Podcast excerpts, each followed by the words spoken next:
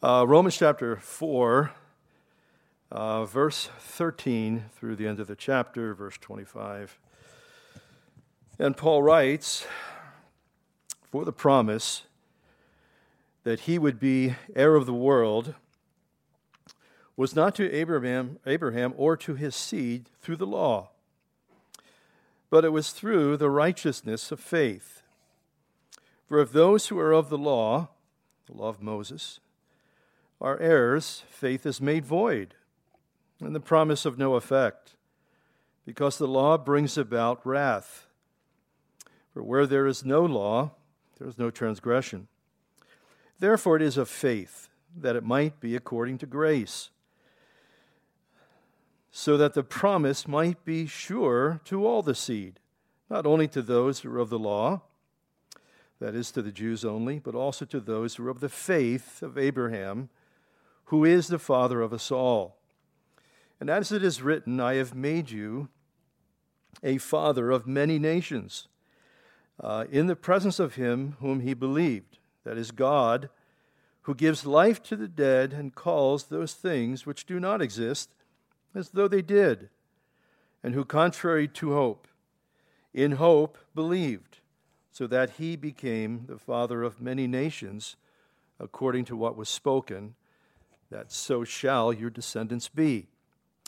And not being weak in faith, he did not consider his own body already dead since he was about a hundred years old, and the deadness of Sarah's womb. He did not waver at the promise of God through unbelief but was strengthened in faith, giving glory to God, and being convinced that what he had promised he was also able to perform. And therefore it was accounted to him for righteousness. Now it was not written for his sake alone that it was imputed to him, but also for us. And it shall be imputed to us who believe in him who raised up Jesus our Lord from the dead who was delivered up because of our offenses, our sins, uh, and was raised because of our justification. And Lord, we, we, we praise you. We are so thankful, Lord, how you have made a way, Lord, uh, to heaven. And Lord, uh, you remind us, Father, in these verses, in this book of Romans, that, Lord, it was not by, Lord, our ability to keep the law, to maintain some moral code, but, Lord, it's simply and wonderfully by faith in Christ. Lord, because what you have done. And Lord, we pray, Father, in a fresh way this morning for the revelation of that to our hearts. Lord, we thank you that, Lord, uh, it's only by your saving grace and mercy can we truly understand, Father, these things. And so I pray, Lord, for the working of the Holy Spirit today. Lord, working in each and every heart. Lord, revealing yourself. Lord, showing us truth. Lord, giving us deeper understanding. Helping us, Lord, to glorify and to honor our Lord and Savior Jesus Christ for all that he has done. Lord, it's, been, it's nothing that we can accomplish on our own. But Lord, all glory and praise and honor to you for what you have wrought. And so, Lord, we celebrate, Lord, this wonderful gift of salvation every time we gather together. Lord, we give you praise, we give you thanks, we give you adoration.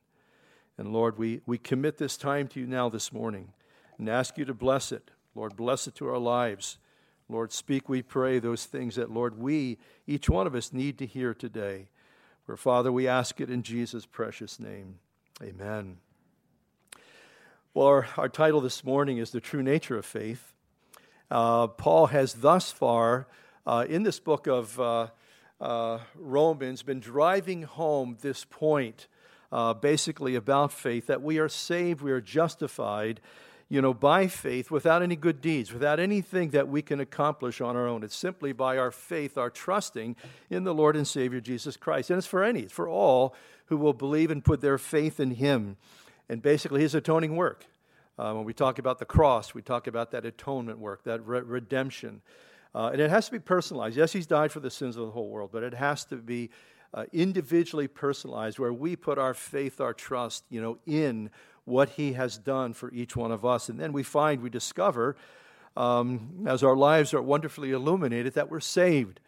Um, and, uh, and it's only really that alone, uh, that gift of salvation, uh, that makes us right with God and really makes us a Christian.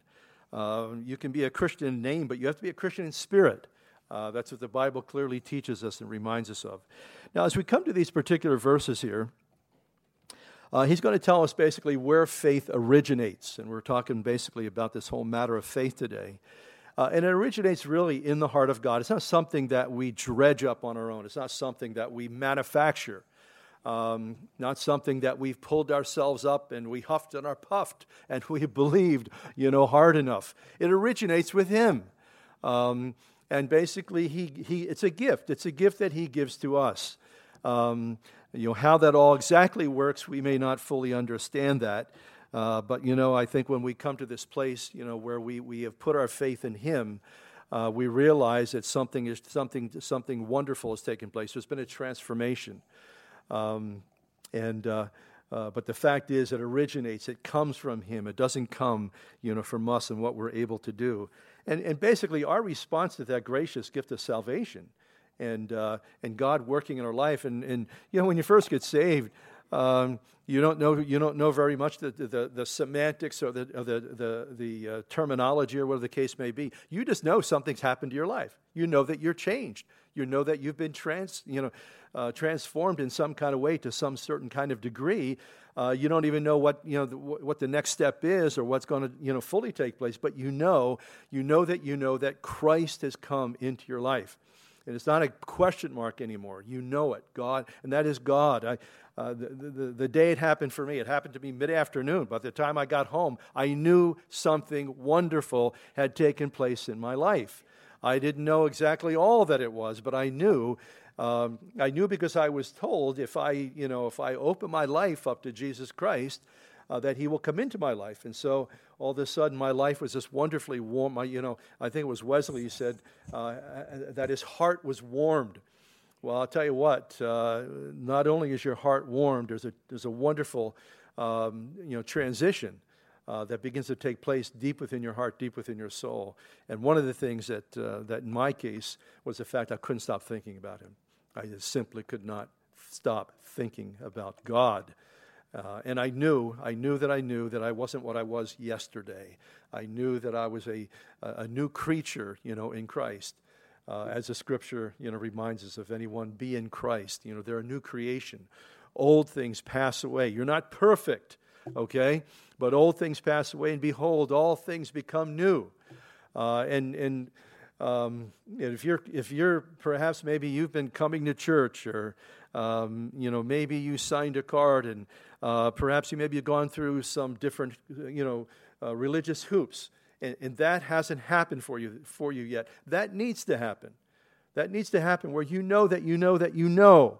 Uh, nobody has to convince you of it. You know deep within your heart and deep within your life that Christ has come you know, into your life and into your experience.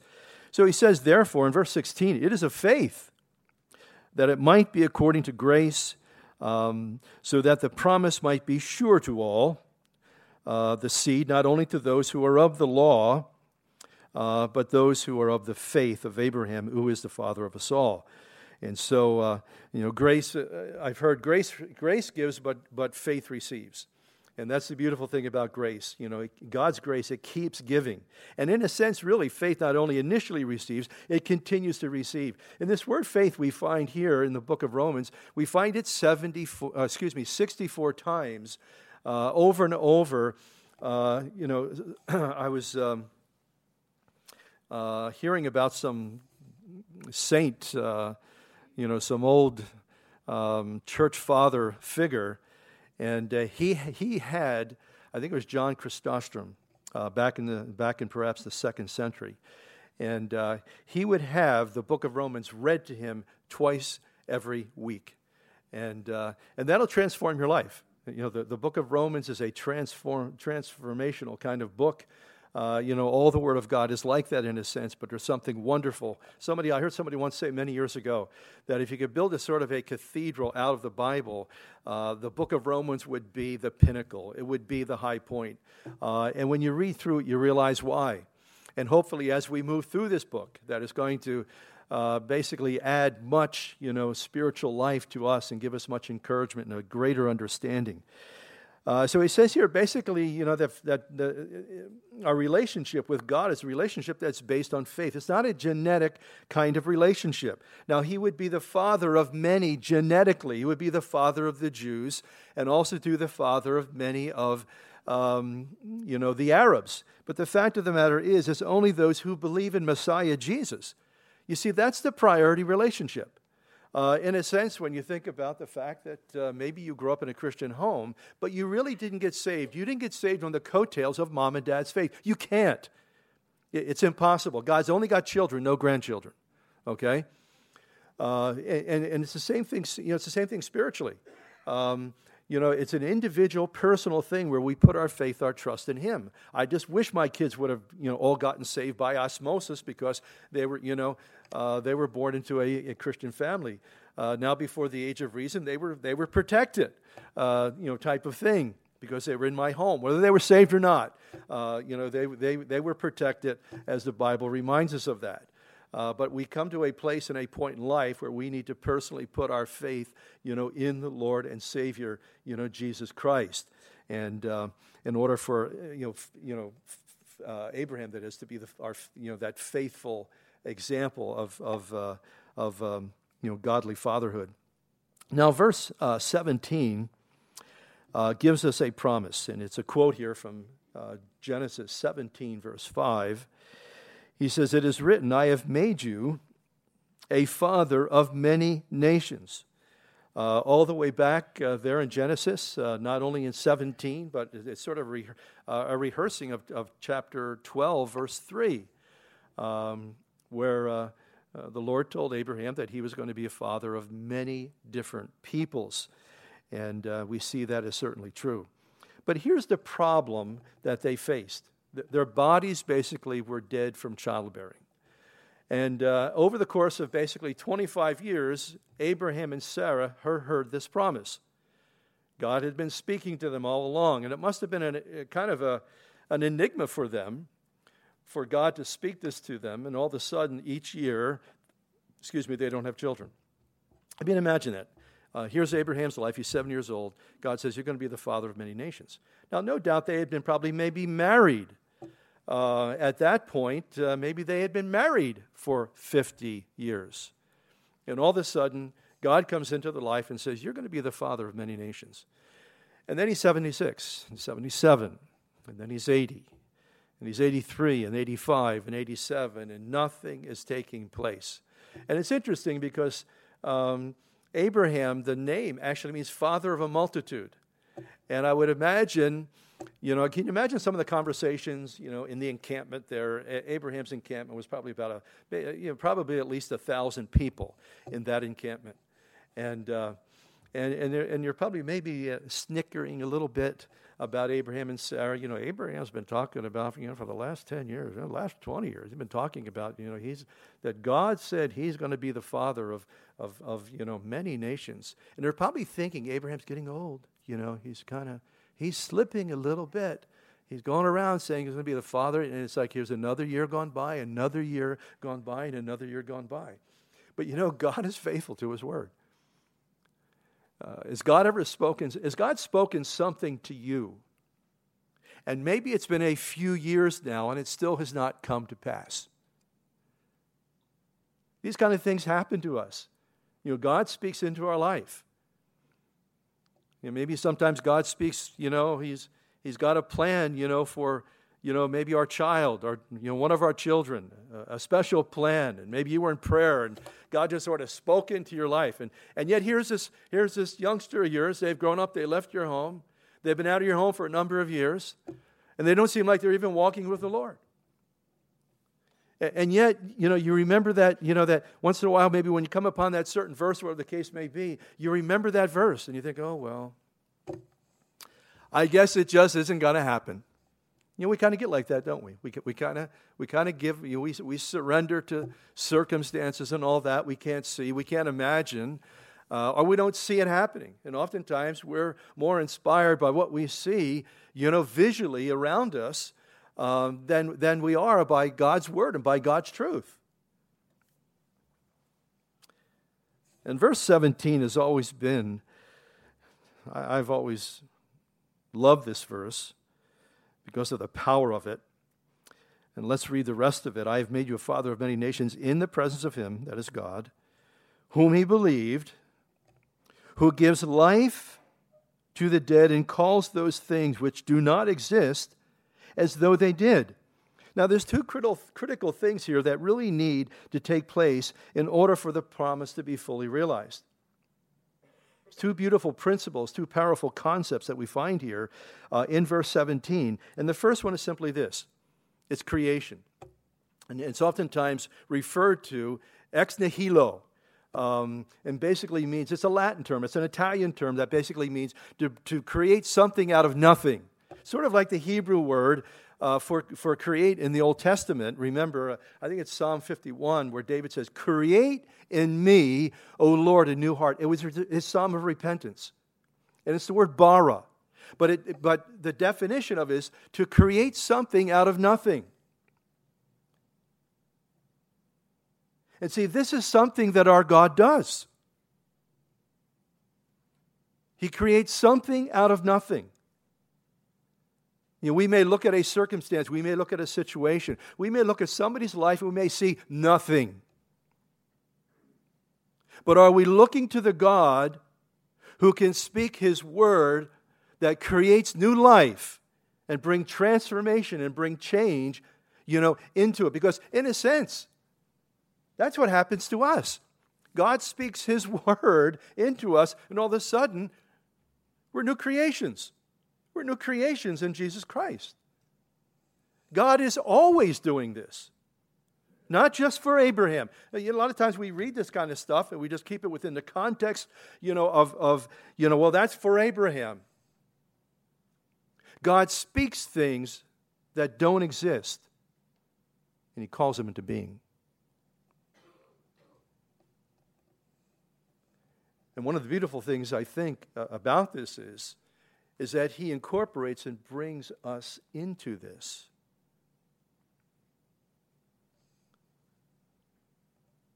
Putting his will, his desire in our heart, and all of a sudden you find yourself caring about somebody, praying for somebody, reach, reaching out to someone. And all of a sudden, a new creation takes place in that because, and, and he brought you and me into that as we're, as we're ministering, loving on somebody, praying for them. I, I really don't know if any of us fully understand the real power of prayer. Because if we did, we would pray more. If we did, every prayer, prayer meeting would be teeming with people. And I think we probably none of us fully apprehend or understand it, uh, probably until we get to heaven. But there's that element in it. There's that element that when, as we pray, God brings to pass his purpose. And he creates something there that was not there. I think sometimes God does it with us when we're praying and asking him to do something in our heart, and he creates a whole new desire. Or he, grants to us a whole fresh new power. Every one of us have no doubt issues in our life that we're praying about or maybe we're concerned about. That God wants us to believe Him to, to work a change that we cannot work. So often, you know, we tend to look at our own natural ability. We know our, you know, the Bible says we know our own weakness. A, a heart knows its own bitterness. But there's something wonderful and powerful that when we just simply lift up a prayer to God, and that's why when we see things, and I'm not just certainly eh, as we maybe see things in the life of somebody that we care about or that we love or whatever the case may be, for God to work in them, but, but us as well. when we see things in our lives that are not right, when we're reacting wrongly? Are we, are we praying not just for the other person? We think they're wrong. Are we praying for ourselves? Are we praying, Lord, change me? Or are we like David saying, Lord, create in me a new heart? Create in me, Lord, a new desire. He was not only our creator at one point in time, he continues to be the one who creates. That's what this verse is about. That's what we're, we're basically being reminded about. You know, physically, Abraham needed some kind of basic, you know, some degree of restoration in order to procreate. And you know what the thing was? Even though he was 100 years old, he believed. He believed simply because, God, you said it. You said it, God, I believe it. That settles it. And it seems ludicrous to us. B- Billy Graham just passed. It was this year, wasn't it, I believe? I think it was this year, earlier this year. He was just short of 100 years old. 100 year old people don't have babies, don't create babies. Their bodies are dead, they're unable for childbearing but he believed the Creator. You see, we serve that same and awesome, that same awesome God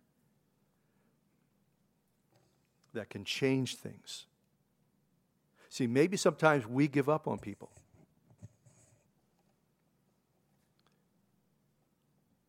It's because oftentimes there's just a, a, a void within our lives a void of faith, a void of trust, a void of Maybe we haven't seen God's power or God work of late. And so sometimes we can write people off. But oh, when God comes into the equation, it's transformational, it's powerful. God, who calls those things which do not exist as though they did, calling them into being. And secondly, uh, gives life to the dead, uh, resurrection principle there. We will see that later uh, in his life in Genesis 22. Uh, we see how he believed in that resurrection uh, principle. And um, so, verse 18 who, contrary to hope or against hope, and what he's saying here is that he believed against human hope. He believed basically against human hope that in hope, that is, hope in God, he believed, so that he became the father of many nations according to what was spoken, so shall your descendants be. You see, God works in hopeless situations.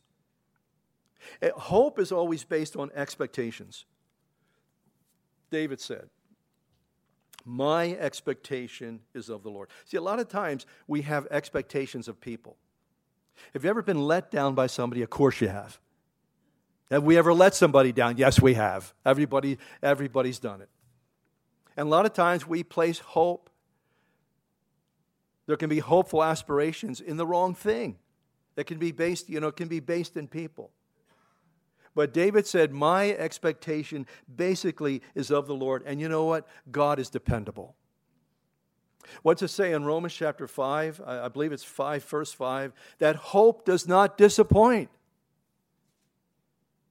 And, and when we hope, basically what he says in the latter part of that verse, uh, you know, basically the love of God is poured out into our hearts and into our lives because why? Our expectation is of the Lord. We're basically hoping in Him.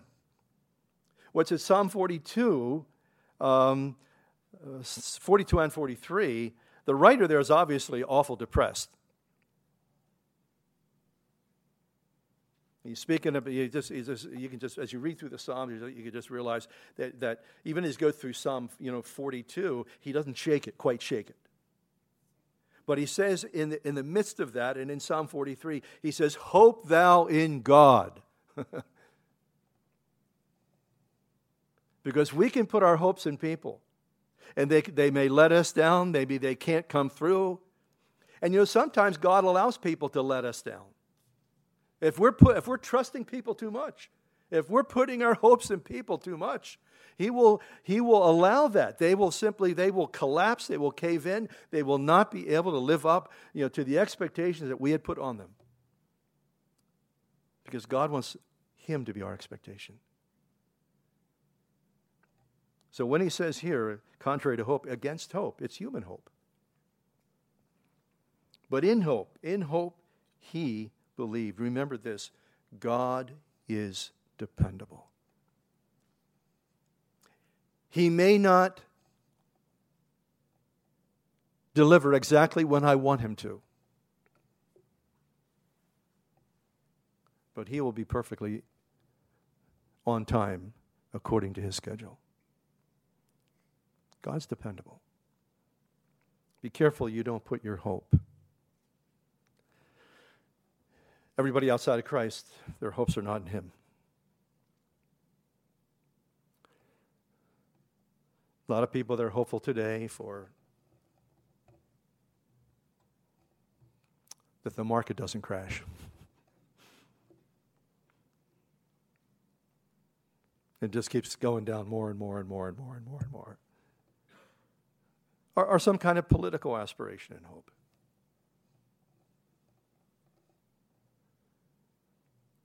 He will not let you down. He is dependable. He is wonderfully faithful. Now, looking at verse 19, we want to ask here Did Abraham ignore the facts?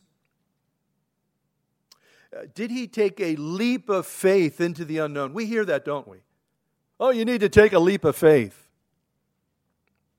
Did he just sort of take this leap of faith into the unknown? Did he ignore all the facts? It says, and not being weak in faith, he, he did not consider his own body already dead.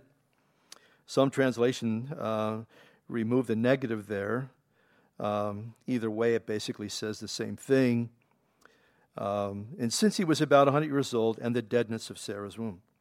Now, let me ask you this Do you believe that faith is, is unreasonable or irrational? It is not.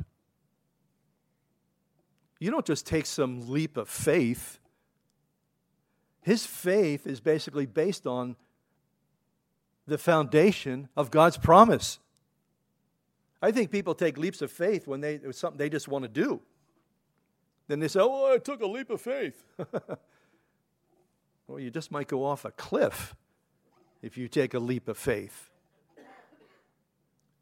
Faith is reasonable, it's, it's rational. What, what did the Lord say to his people uh, the, through the prophet Isaiah in chapter 1? Come, what? Let us reason together. You know, when you look at the scriptures, the Bible's so reasonable. That's the problem is people, you know, that's, that's why it's important for you and I read the Bible because we get a divine perspective. Because otherwise, we will have just a natural perspective like everybody else out there in the world. We need the Word of God con- con- continually, constantly washing over us, giving us God's perspective. God's reasonable. The, the Bible's very, you know, when you, when, you under, when you read it, you begin to understand it, and you need to keep reading it by faith.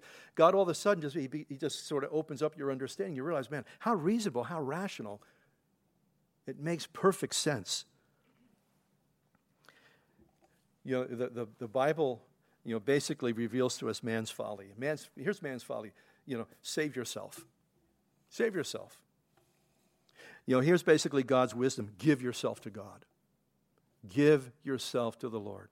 I was thinking of that in relation to Romans chapter 12, verse 1, that we're told there to what? To present our bodies, to give ourselves totally to God. What did he say? It's, a reason, it's reasonable. It's really smart, the smartest thing that anyone can ever do.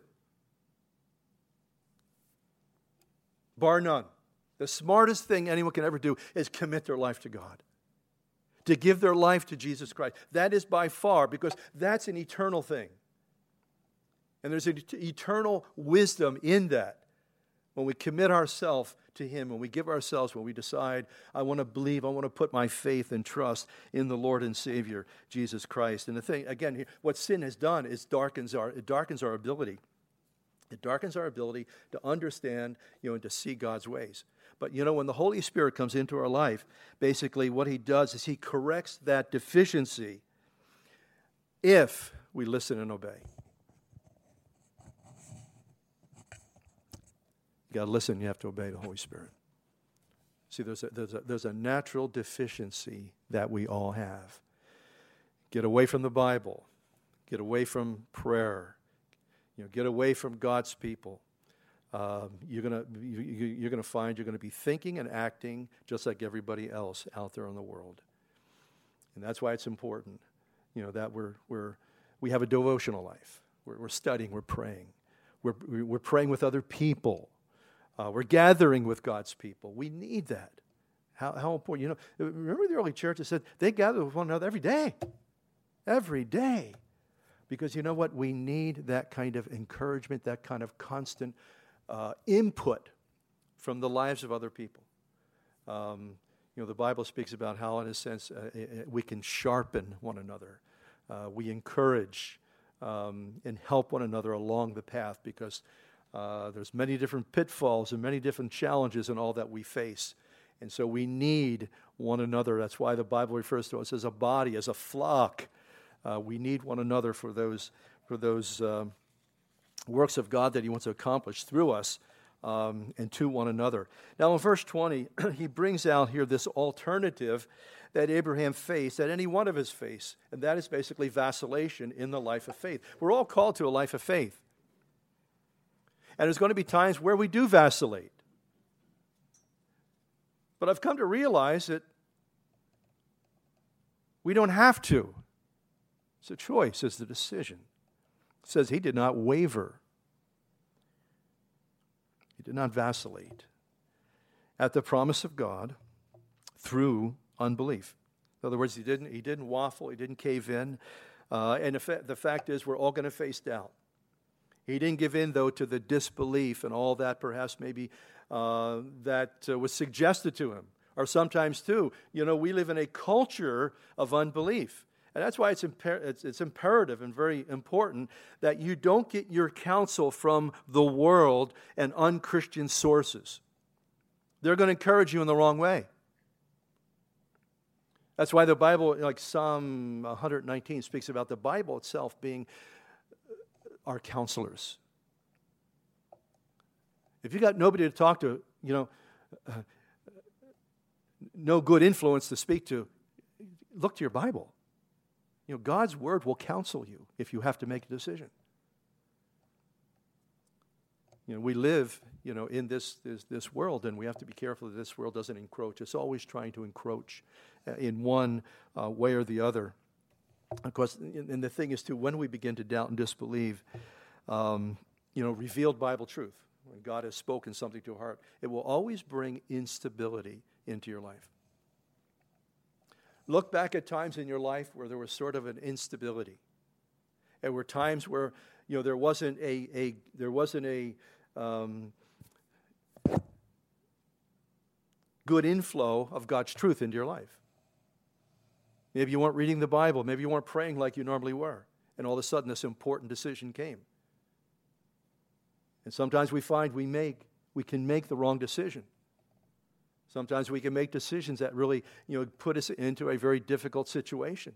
Or sometimes we can make decisions that the consequences of them uh, can be a lot longer lasting than we thought they would be.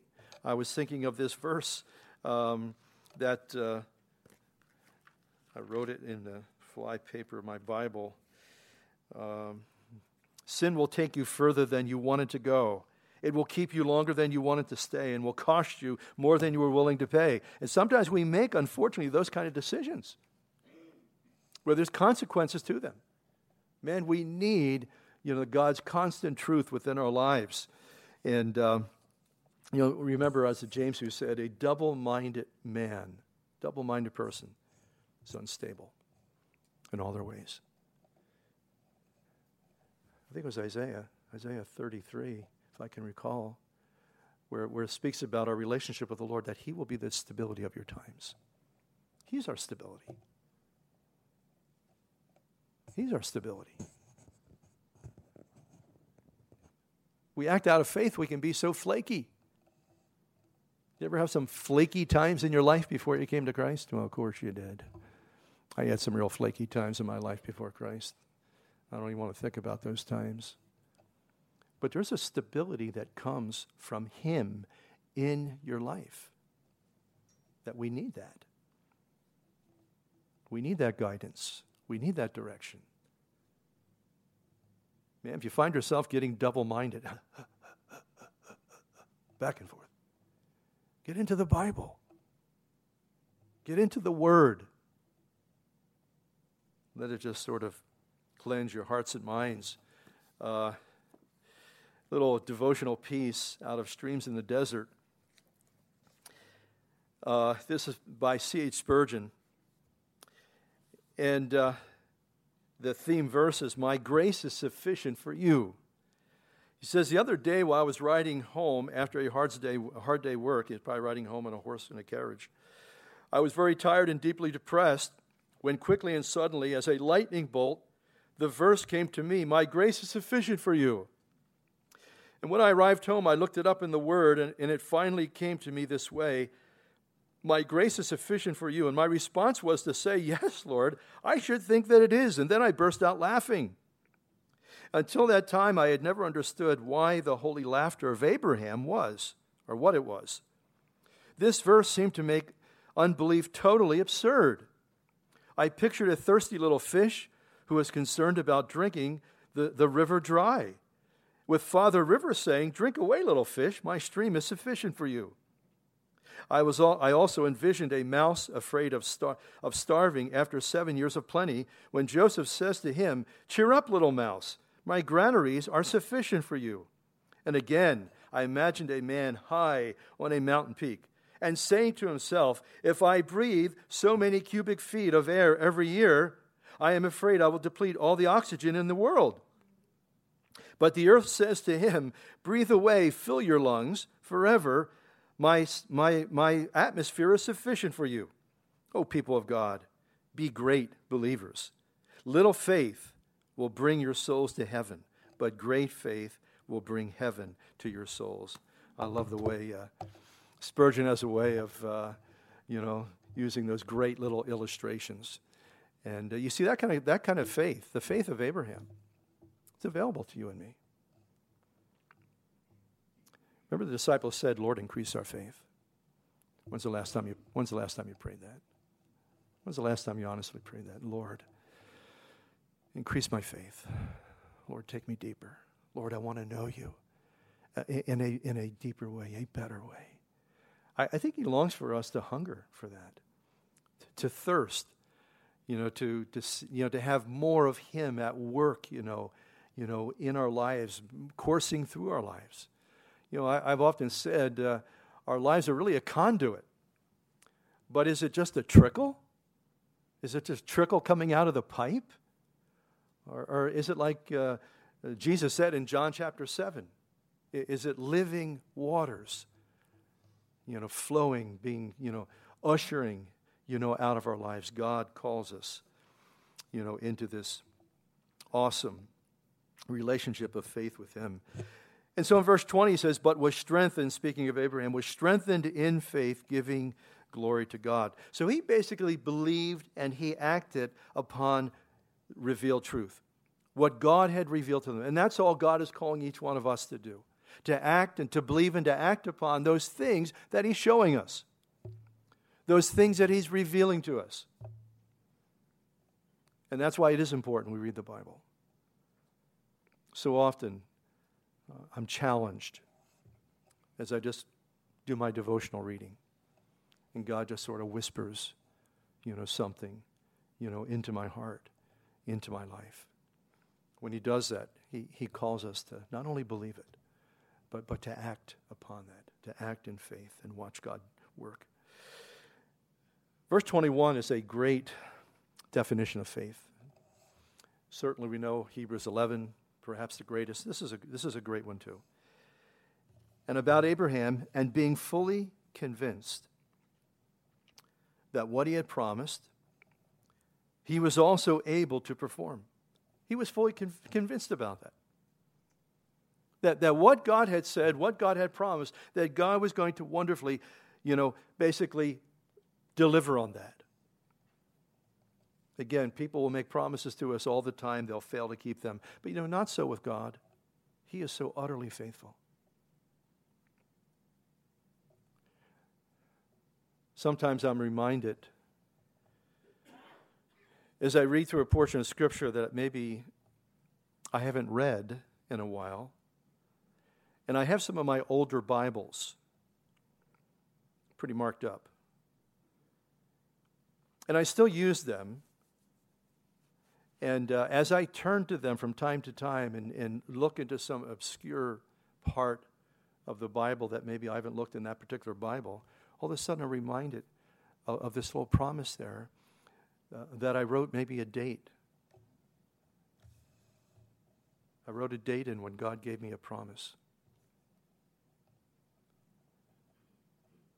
And there was one not too long ago I looked at. It was some 30 years old. And I looked at that verse and said, Lord, you've been faithful. Lord, you have been so incredibly faithful. And even when God gave me that promise, I, I didn't fully understand or apprehend fully, that is, what he had in mind. But as I look back, I just, I'm, I'm amazed at the goodness of God, the faithfulness of God. And I'm sure that, that He has spoken into your life those similar things. Or, or maybe, maybe perhaps He has spoken something into your life, you're, just, you're still waiting for it.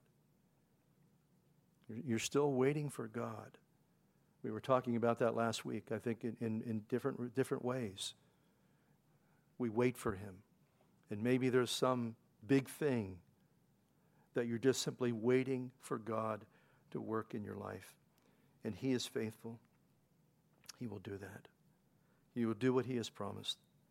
Verse 22 it was accounted, and therefore it was accounted to Him for righteousness. And again, the, the, the, reward for believing God is righteousness, the gift of His righteousness, and it comes with His full approval.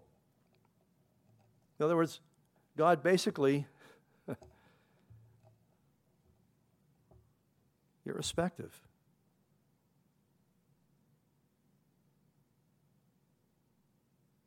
No matter how horrible our past was.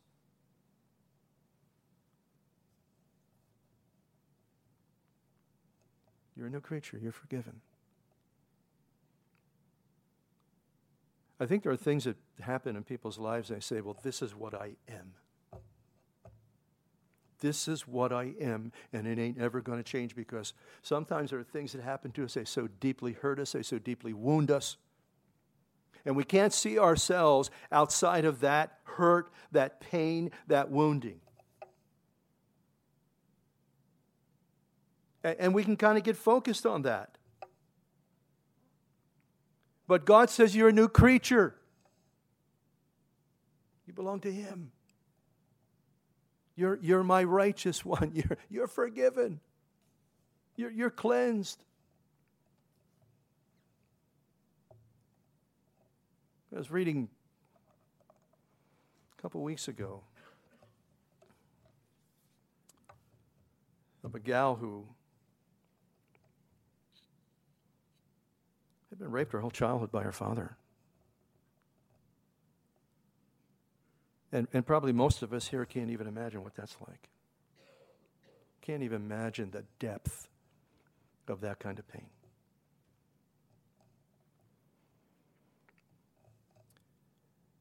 And yet to hear her, her joy and her testimony. That even though that all happened, that God cleansed her, that God changed her, that, that she wasn't just stuck in that thing for the rest of her life. And of course, most of us can't even relate to that, but we can relate to something. Something in our lives that didn't go right. He's the God says, you're righteous. You belong to me. You're the object of my love. I've recreated you into my image.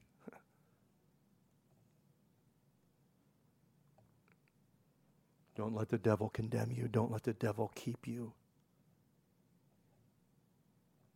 in, in that place.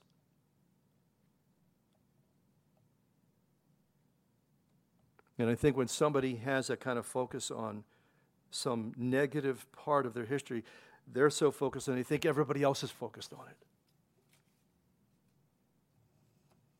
And sometimes the devil will keep people there. God says, You're a new creature. That's why Paul says, the Bible says, forgetting those things that are behind. And that's a divine forgetting. We need God's help and God's grace to forget some of those traumatic things that have wounded our lives, that they don't define our lives, the rest of our lives. This is what needs to define our lives. You're righteous. You belong to me. he sees us perfect in His Son. And sometimes to our, our psyche, that almost seems like it's unrealistic. How could that be? But it is. Now, he concludes here these final verses with an important application. It is not written for his sake alone, Abraham, that it was imputed to him, but also for us.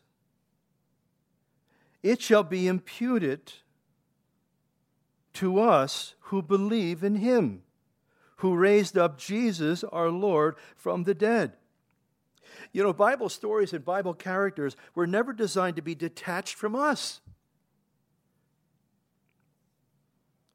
You know, sometimes we look back, you know, the, oh, this ancient culture. When we look at biblical culture, this is as if this ancient culture is unrelatable. Now, circumstances may change, cultures may change, but God's truth remains the same. And God takes the life of these Bible characters and their illustrations of what He will do, regardless of time, regardless of culture, regardless of your background. These individuals, they stand up for us. They, they, they are illustrations of the grace of God and what God can do. Not predicated upon the culture, upon the society, upon how much money you have or your education.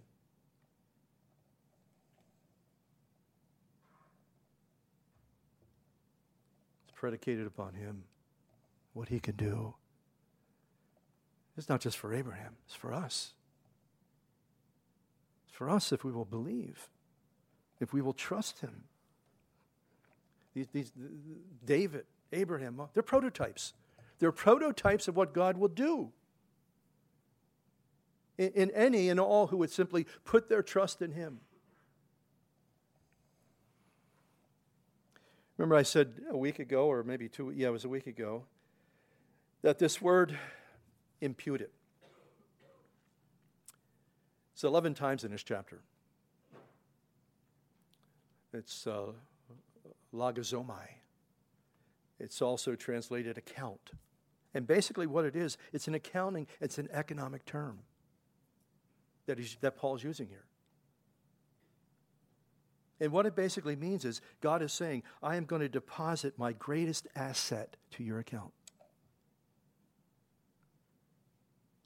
I'm going to, I'm going to empty out the liability column.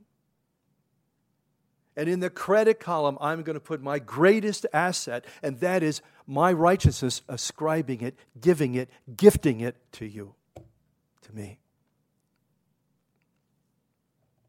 He logs it in. He puts it in your column. Takes away all the liabilities. He said, You're righteous. You're righteous because you believed in me, he says. And in verse 25, he, he, he closes here and he highlights two important facts. And those facts are this his death and his resurrection. Because of those, we have this gift of life. We have this wonderful hope. we have this God that can create something out of nothing.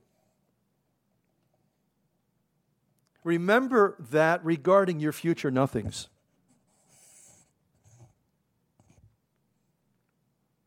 He still creates. He still raises the dead.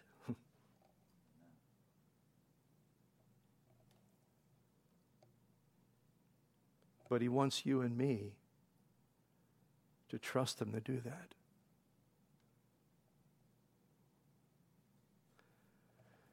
Don't fully understand the whole matter of faith. But I know that when we do believe, when the power of belief is there, that God actualizes, that God answers, that God works.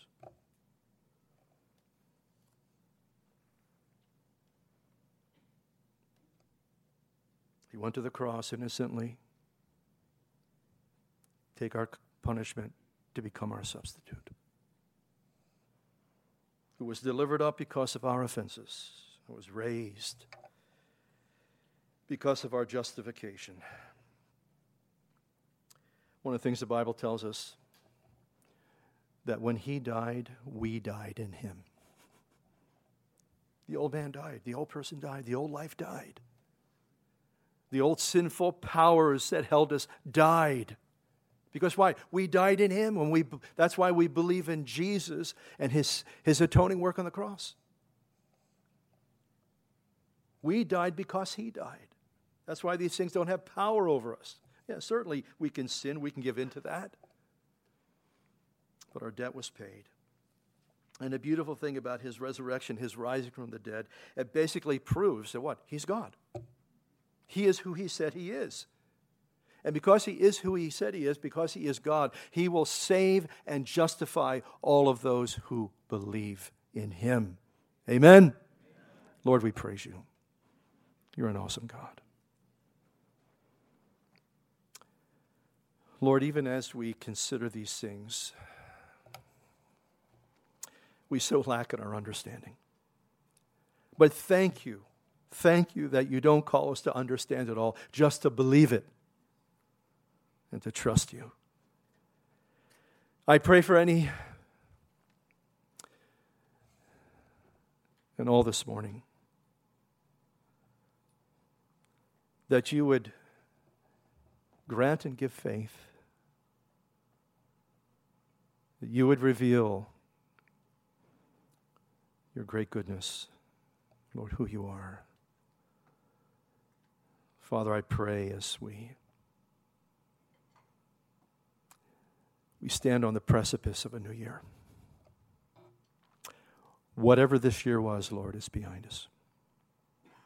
Maybe it was good, maybe it wasn't. But Father, as we stand here this morning. We look at, Lord, the uncertainty of a new year. Maybe there's uncertainties financially, maybe there's uncertainties with our health. There's a lot of uncertainties, Lord, politically, economically. But we can be certain of this that as we trust you, as we commit our lives to you, that you'll be there for us, that you'll guide us, you'll help us to navigate, Lord, through this new year. Help us, I pray, Father, to bring you glory, to be, bring you honor, to bring you praise. You are worthy. Thank you for saving us, and I pray, Father, for anyone this morning. Lord, you'd help them if their relationship with you is just a big question mark. Settle that for them. Settle that for them, Lord. Cause them to say, I put my faith, my trust in Jesus. And Lord, you will show yourself strong. You will prove that you are faithful to your word. And we praise you and bless you and thank you. In Jesus' name, amen.